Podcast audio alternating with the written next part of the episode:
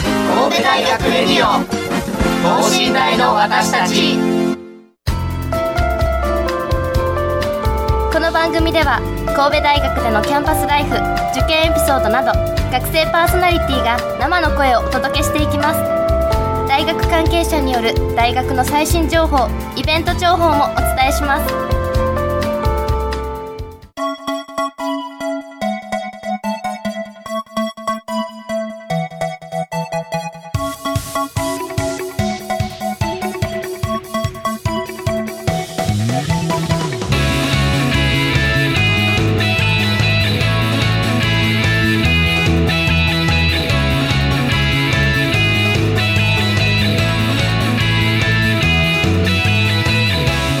皆さんこんばんは国際人間科学部4年の中川萌香ですいや毎日本当に暑いですよね皆さんいかがお過ごしですか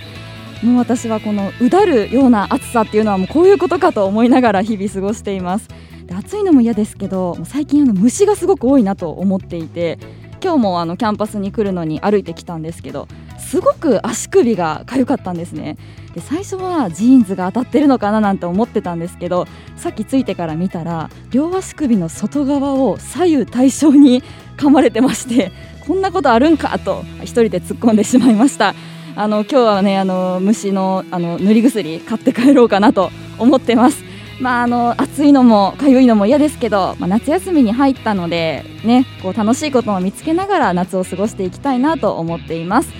えということで今週は夏のアウトドア特集山岳部編をテーマにお送りいたします8月11日昨日は山の日ということで、まあ、ちょっと過ぎてはしまったんですが山岳部の皆さんをゲストにお招きしてえ魅力に迫っていきたいと思っておりますそれではこの後ゲストの登場です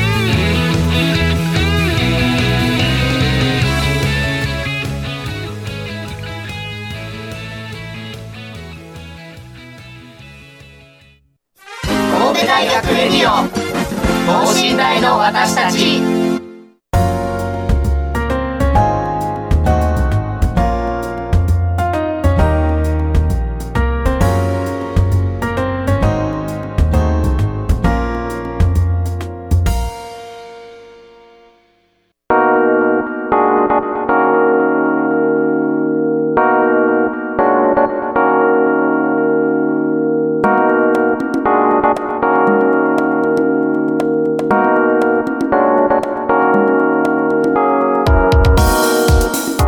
改めまして、えー今日は夏のアウトドア特集山岳部編をテーマにお送りいたしますゲストの方に早速ご登場いただきたいと思います、えーよろしくお願いいたしますお願いしおます。願いしまおす。願いしますちょっと最初に自己紹介をお願いしたいなと思うんですが白間さんの方からお願いしますはい、皆さんこんばんは。えっと農学部三年の白間和樹です。本日はよろしくお願いします。お願いしますそして大家さんお願いしますえー国際人間科学部2年の大家です。お願いします。お願いします今日はあの山岳部からお二人も来ていただいているのでいろんな話を伺っていきたいなと思っています、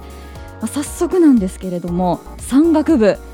まああの山を登るのかなというようなイメージをみんな持たれているとは思うんですがどんな部活なんでしょうかそうですね。山岳部って実際その中川さんがおっしゃられた通り、まあ山に登る部活で すね。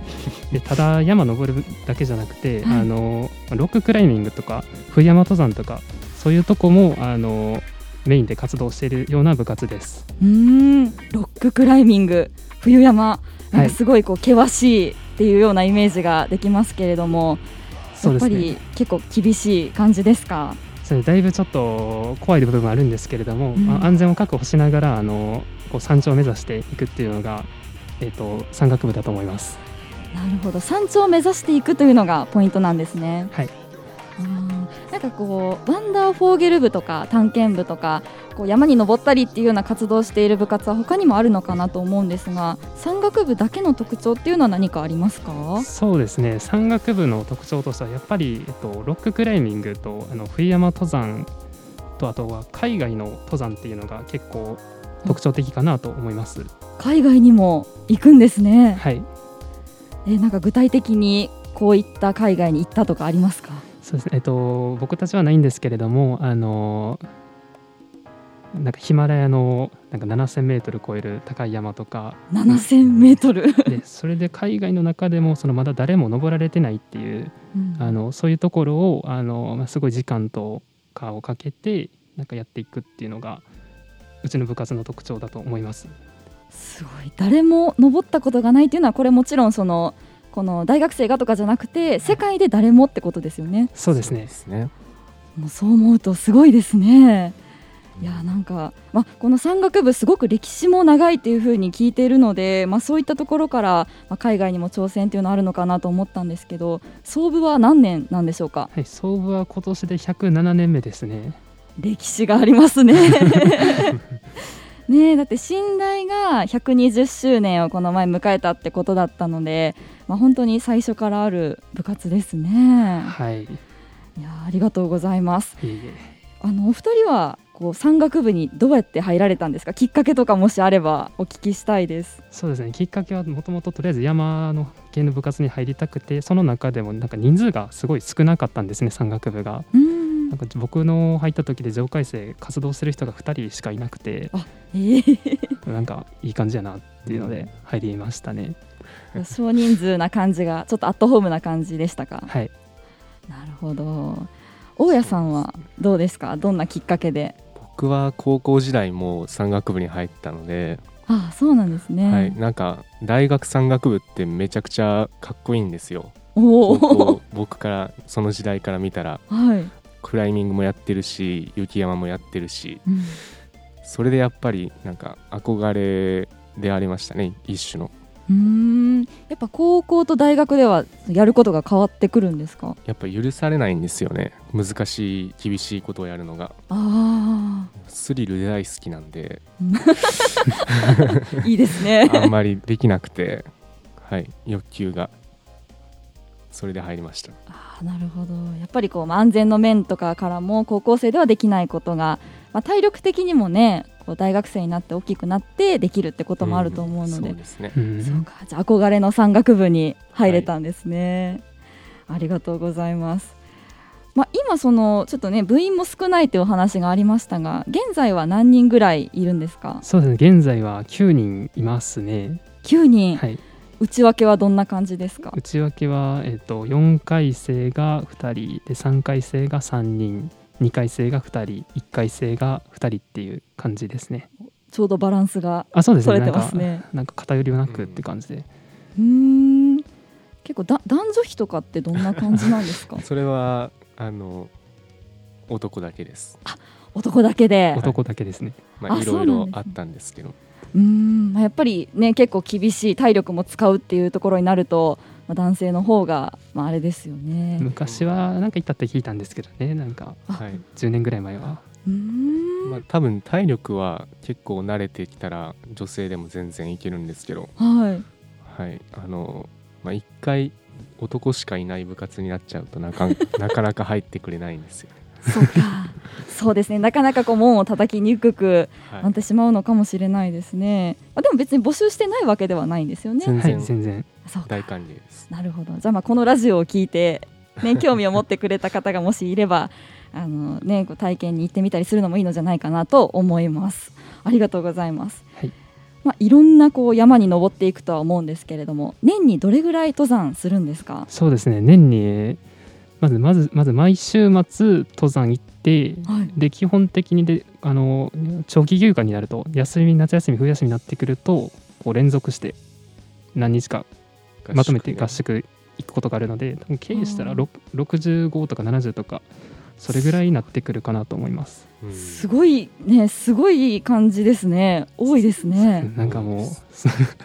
友達から「お前山にしか行ってないやんけ」みたい な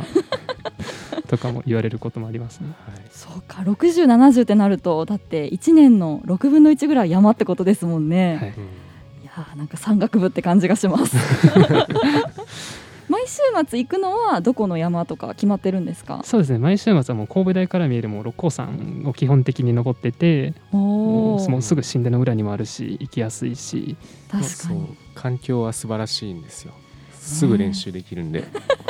これが山にある大学の、ねはい醍醐味ですよね。はい、そうかでその合宿ではじゃあ違う山に行くという感じですかそうですね合宿やと有名なところやとあの北アルプスとかおー南アルプスとかそういうところになってくると思います、すごいもう標高の高いところを、はい、そこを目指してあーじゃあ日頃まあ六甲山で練習を積んで合宿でその成果をね発揮ということですねはい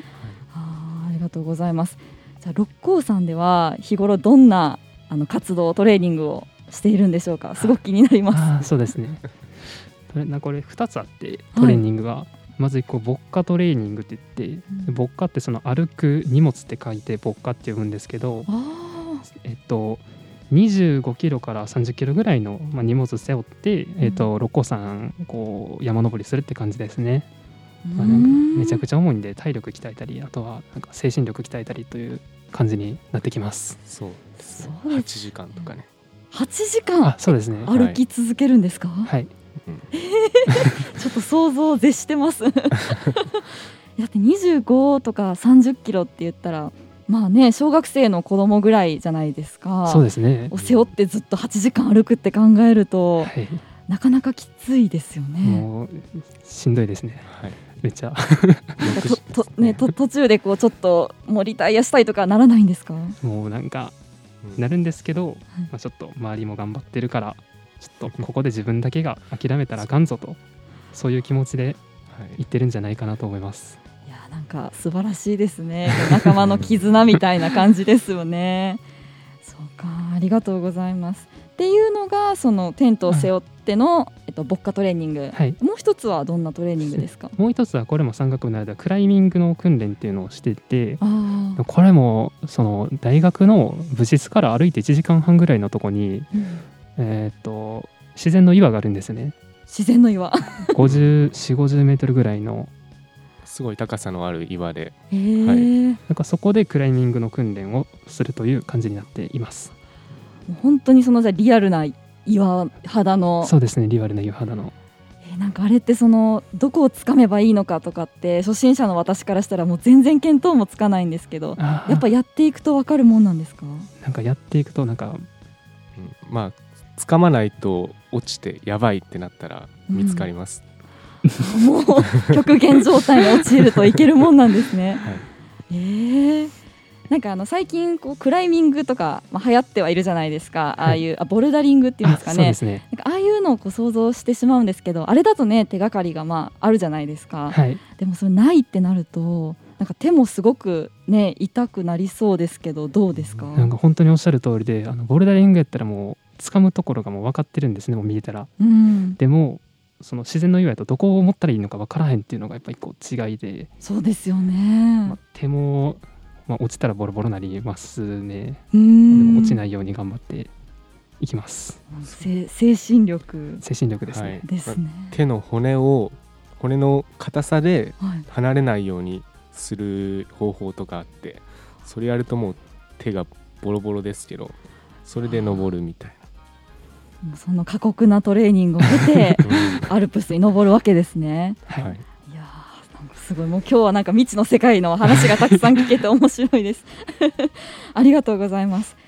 まあそんないろんなこう山にこう登っていったり六甲山でトレーニングをしたりする中で、まあ、部活の中でね印象的だったこともいろいろあるんじゃないかなと思うんですけれどもじゃあ大家さんから何かありますかねまあ一番印象的だったのはあの僕が去年の秋に食料の担当だったんですけどはいみんなたくさん食べるんで普段餃子 100, 100何十個と持ってったんですよも持っていったん持でっすて行ったんですよへえそしたらなんかちょっとす思った以上に寒くて、うんそれにハードだったので逆にお腹みんな空かなくて半分以上残ってえーしかもなんか余ったやつを全部ちっちゃい鍋に入れて水餃子にしようとしたらその粉でドロッドロになって もうなんか山と全然関係ないですけどはいちょっとうんあれはし失敗やっ地たな獄だったうんそのじゃあ水がなくなっちゃったってことですかそうなんですよ粉粉まみれになっちゃってパンパンができたみたいな感じになっちゃった味はどうでしたか味はもう覚えてないですねあ覚えてないもう覚えたくもない ですねパニックですよね調味料もなんか持っていっても少なくてあー結局なんかそうめっちゃ薄くして食うみたいな感じで、そうか、まあ、でも栄養があれば生きられるのでまあそうですよね。そうかまあそんなハプニングも起きるんですね。なんかちょっとご飯のことって結構気になりますけど、はい、日頃飯合水産の練習とかはするんですか？日頃は練習とかやっぱしないんしないですけど合宿行った時にもれん練習兼も実演みたいな感じでああ、もう泊まる時にそこでやってますねうおんお米炊いてあお米炊いて。カレー作ってええー、あそうなんですね。美味しいって言ってこういっぱい食わせてって感じでやっぱ山で食べるカレーとかって格別ですか？もうなな何何食ってもうまいですね正直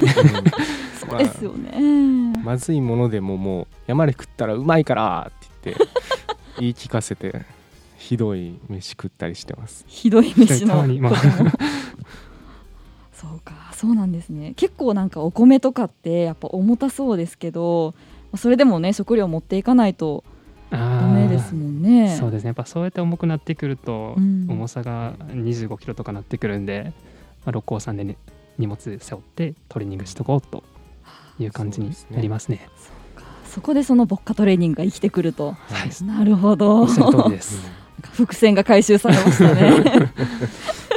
そうかありがとうございます白間さん何かえの部活で印象的だったことありますかはい、一番ちょっと印象的だったのがあの冬2月にその南アルプスに行った時ででそれがとにかく長かったんですねあの9日間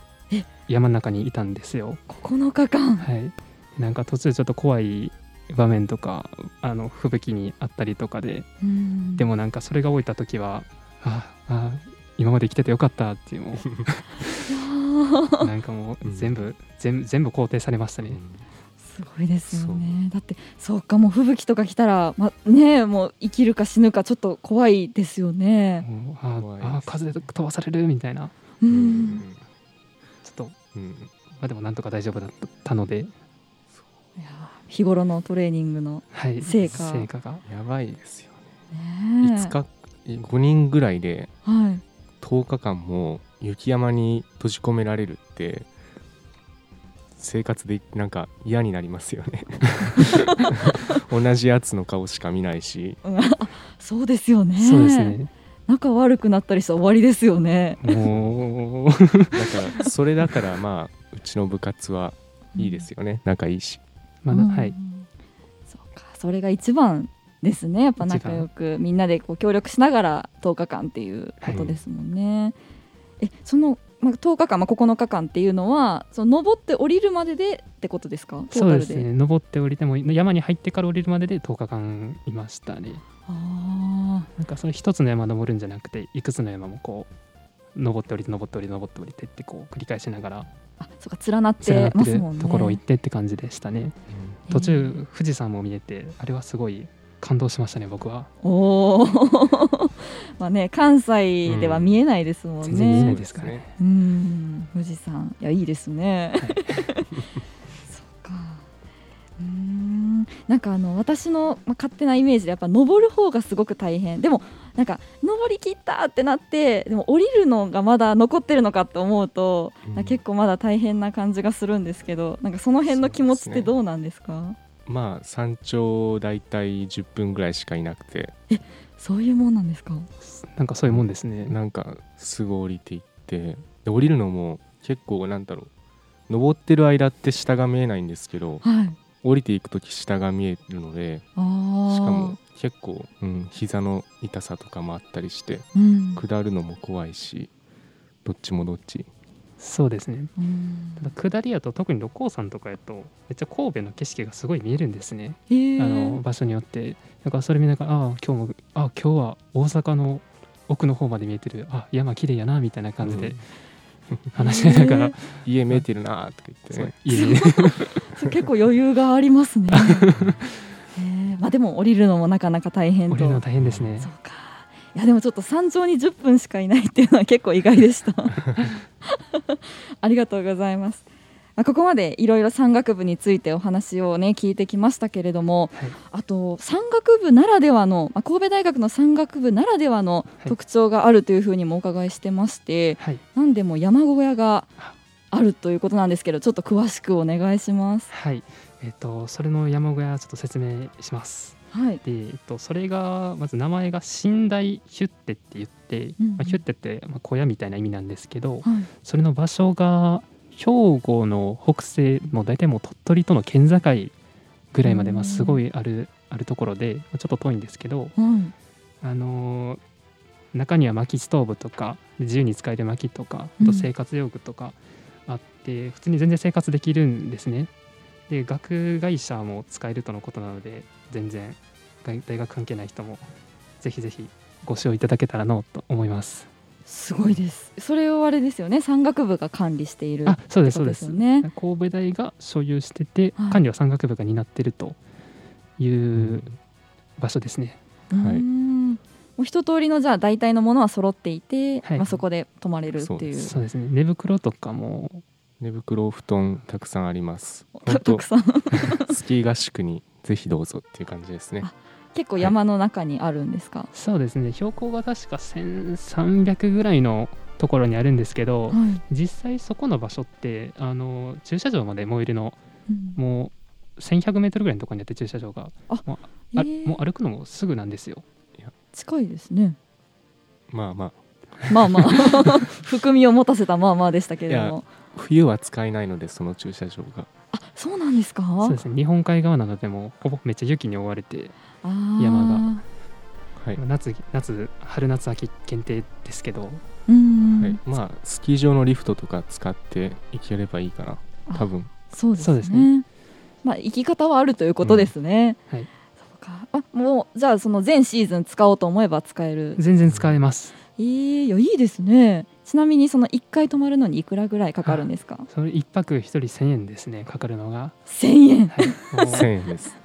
やちょっと関西人なのでその安さにちょっと飛びついてしまいそうなんですけど。い やいいですね。いやこれはきっとあの知らないだけで知ってたら使いたいって方たくさんいると思います。 ぜひぜひ、うんでそのまあ使う使用にあたってはあの大学のホームページとかに申し込み方法とかあるかと思うので、はい。まあ、信頼集団で検索していただくかですねそんな感じでそうですね、はいもうじゃあ皆さん興味の持った方はあぜひホームページ見ていただいてということで、いやこんな山小屋があるなんて私も知りませんでした うーん管理をね担われているということでしたありがとうございます、いろんなお話を伺ってきましたけれども、はいまあこれは聞いておきたいなとちょっと思ってました、はいえー山岳部のお二人ですねこう登山の魅力っていうのはまあどういうところだと思いますかはいえっ、とじゃあ僕からちょっと言いますねはいえっとなんか強くなれることだと思います登山の魅力って強くなれることはい、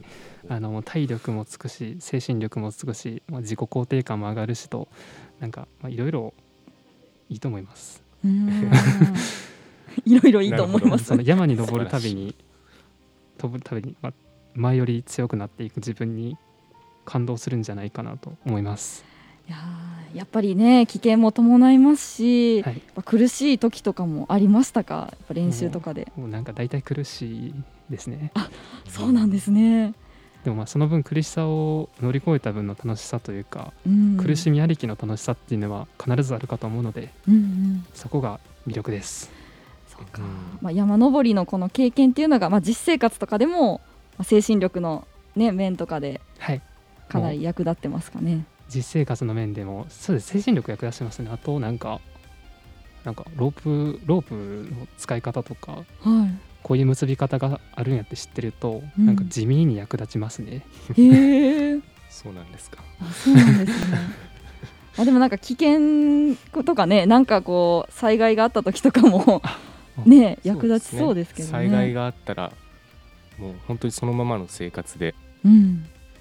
全然対応できるんでそうですよね。そうです家族からなんか一人で生きていけるってもう 装備がある装備あるからって言われてますね。サバイバルのこの力を身につくとはい、あいうことですね。ありがとうございます。ちなみにあれですか、やっぱりこの、まあ、大学ってすごい標高、ねまあ、山岳部の方が登る山に比べたら全然ですけど、結構山が険しいじゃないですか。はいあの通学とかは余裕ですか。いやー全然もう原付ですあ、え、そうなんですか。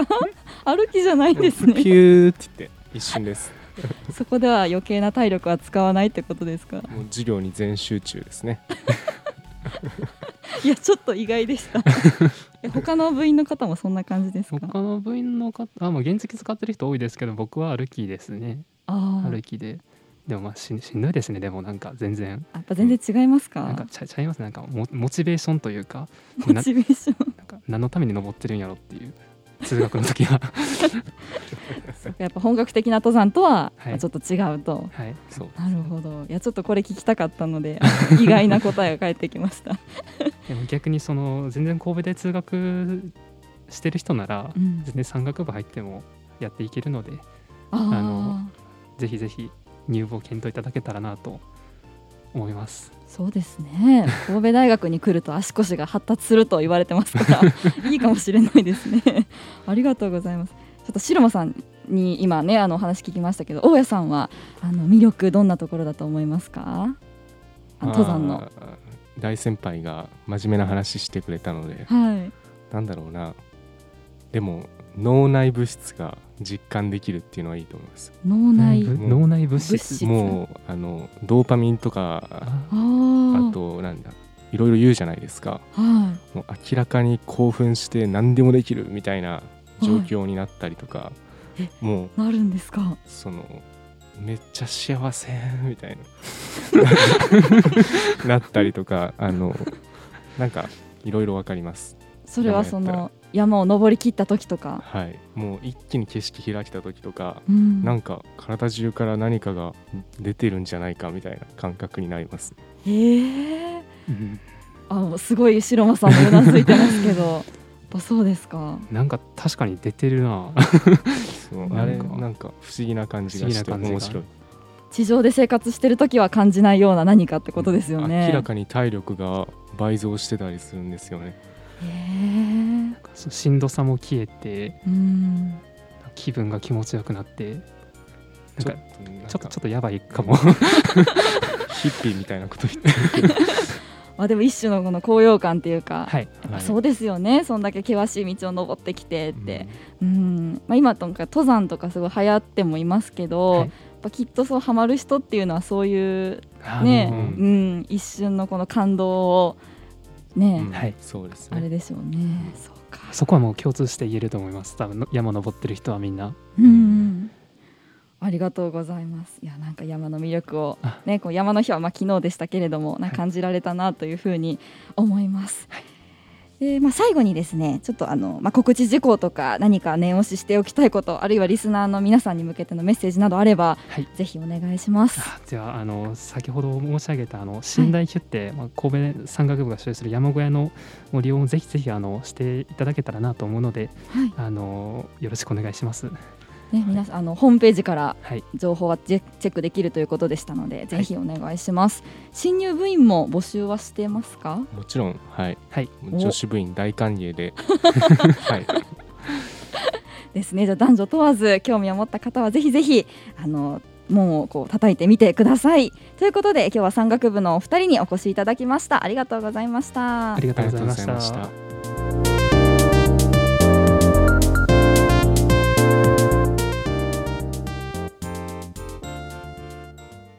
神戸大学レディオ等身大の私たち